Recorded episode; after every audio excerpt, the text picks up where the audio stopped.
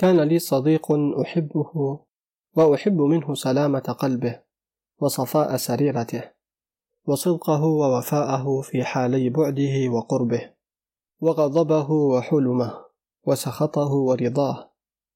ففرق الدهر بيني وبينه فراق حياة لا فراق ممات. فأنا اليوم أبكيه حيا أكثر مما كنت أبكيه لو كان ميتا. بل أنا لا أبكي إلا حياته. ولا أتمنى إلا مماته. فهل سمعت بأعجب من هذه الخلة الغريبة في طبائع النفوس؟ علقت حبالي بحباله حقبة من الزمان عرفته فيها وعرفني. ثم سلك سبيلا غير سبيله فأنكرته وأنكرني حتى ما أمر بباله. لأن الكأس التي علق بها لم تدع في قلبه فراغا يسع غيرها وغير العالقين بها.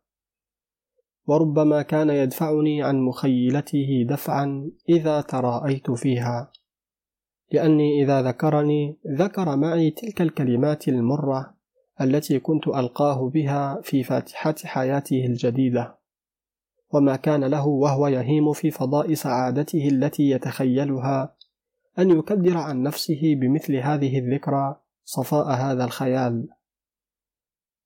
ثم لم أعد أعلم من أمره بعد ذلك شيئا جديدا لأن حياة المدمنين حياة متشابهة متماثلة. لا فرق بين صبحها ومسائها وأمسها وغدها. ذهاب إلى الحانات فشراب فخمار فنوم فذهاب. كالحلقة المفرغة لا يدري أين طرفاها. والمنظر المتكرر لا يلفت النظر ولا يشغل الذهن حتى إن بعض من ينام على دورة الرحى يستيقظ عند سكونها وكان أحرى أن يوقظه دورانها. لذلك لم يشغل هذا المسكين محلا من قلبي إلا بعد أن سكنت دورته وهدأت حركته فلم أعد أراه معربدا في الحانات ولا مطرحا في مدارج الطرق. ولا معتقلا في أيدي الشرط. هنالك سألت عنه فقيل لي إنه مريض. دخلت عليه أعوده فلم أجد عنده طبيبا ولا عائدا لأنه فقير. والأطباء يظهرون الرحمة بالفقراء ويبطنون حب الصفراء والبيضاء والأصدقاء يخافون عدوى المرض وعدوى الفقر فلا يعودون المريض ولا يزورون الفقير. دخلت منزله فلم أجد المنزل ولا صاحبه لأني لم أجد فيه ذلك الروح العالي الذي كان يرفرف بأجنحته في غرفه وقاعاته. ولم أر دخان المطبخ ولم أسمع ضوضاء الخدم ولا بكاء الأطفال ولا رنين الأجراس. فكأنني دخلت القبر أزور الميت لا المنزل أعود الحي. ثم تقدمت نحو سرير المريض فكشفت كلته البالية عن خيال لم يبق منه إلا إهاب لاصق بعظم ناحل فقلت أيها الخيال الشاخص ببصره إلى السماء قد كان لي في إيهابك هذا صديق محبوب فهل لك أن تدلني عليه؟ وقال هل أسمع صوت فلان؟ قلت نعم مما تشكو. فزفر زفرة كادت تتساقط لها أضلاعه وأجاب أشكو الكأس الأولى قلت أي كأس تريد؟ قال أريد الكأس التي أودعتها مالي وعقلي وصحتي وشرفي وها أنا ذا اليوم أودعها حياتي قلت قد كنت نصحتك ووعظتك وأنذرتك بهذا المصير الذي صرت إليه اليوم فما أجديت عليك شيئا. قال ما كنت تعلم حين نصحتني من غوائل هذا العيش النكد أكثر مما كنت أعلم ولكنني كنت شربت الكأس الأولى فخرج الأمر من يدي. كل كأس شربتها جنتها علي الكأس الأولى. أما هي فلم يجنها علي غير ضعفي وقصور عقلي عن إدراك خداع الأصدقاء والخلطاء.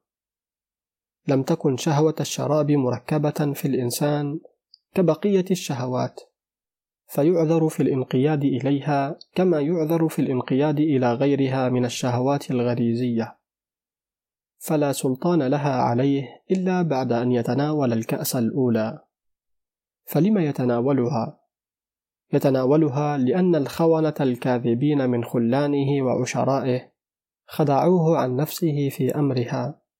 ليستكملوا بانضمامه إليهم لذاتهم التي لا تتم إلا بقراء الكؤوس وضوضاء الاجتماع. ولو علمت كيف خدعوه وزينوا له الخروج عن طبعه ومألوفه وأي ذريعة تذرعوا بها إلى ذلك لتحققت أنه أبله إلى النهاية من البلاهة وضعيف إلى الغاية التي ليس وراءها غاية. أنا ذلك الأبله وذلك الضعيف. فاسمع كيف خدعني الأصدقاء وزينوا لي ما يزينه الشيطان للإنسان. قالوا إن حياتك حياة هموم وأكدار ولا دواء لهذه الأدواء إلا الشراب. وقالوا إن الشراب يزيد رونق الجسم ويبعث نشاطه وإنه يفتق اللسان ويعلم الإنسان البيان وإنه يشجع الجبان ويبعث في القلب الجرأة والإقدام. هذا ما سمعته فصدقته وخدعت به. صدقت أن في الشراب أربع مزايا السعادة والصحة والفصاحة والإقدام. فوجدت فيه أربع رزايا الفقر والمرض والسقوط والجنون. غرهم من الصحة ذلك اللون الأحمر الذي يتركه الشراب وراءه في الأعضاء.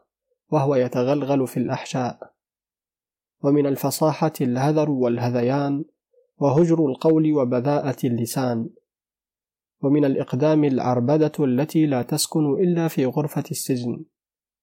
ومن السعادة اللحظات القليلة التي يغشى فيها على عقل الشارب فيعمى عن رؤية ما يحيط به من الأشياء كما هي فتنعكس في نظره الحقائق.